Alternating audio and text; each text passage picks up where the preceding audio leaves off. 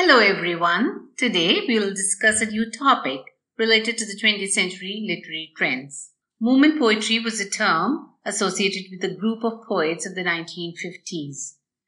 The movement was a term coined in 1954 by J.D. Scott, the literary editor of The Spectator, to describe a group of writers including Philip Larkin, Kingsley Amis, Donald Davie, D.J. Enright, John Wain, Elizabeth Jennings, Thom Gunn, and Robert Conquest. The movement consisted a group of like-minded English poets connected by certain common literary traits during the mid-1950s. Their intention was to redirect the course of English poetry away from the new romantic, symbolist and imagistic poetry of William Butler Yeats and Dylan Thomas. At the same time, they also rejected the modernist poetry of the 1920s and 1930s represented by T.S. Eliot, Ezra Pound, and W.H. Auden.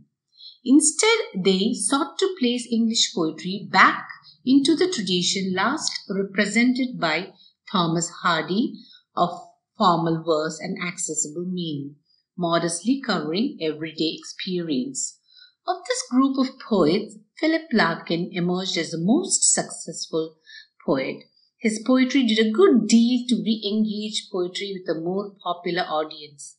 Other poets such as Kingsley Amis and John Wain made wider names for themselves as novelists, especially as a part of the group known as the Angry Young Men.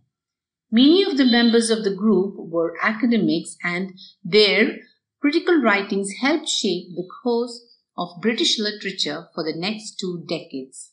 The movement was essentially English in character. The poets from other parts of the United Kingdom were not involved.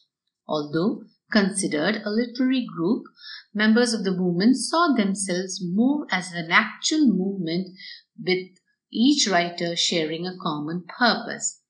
To these poets, good poetry meant simple, sensuous content and traditional, conventional, and dignified form. The movement's importance includes its worldview, which took into account Britain's reduced dominance in world politics.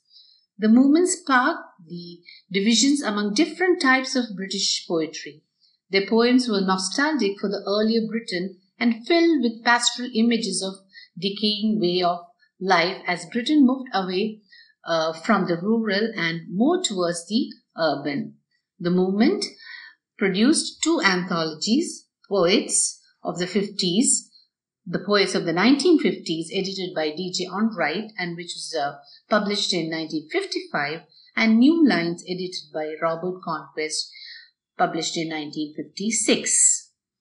So we'll uh, stop our discussion here. Till next time. Thank you.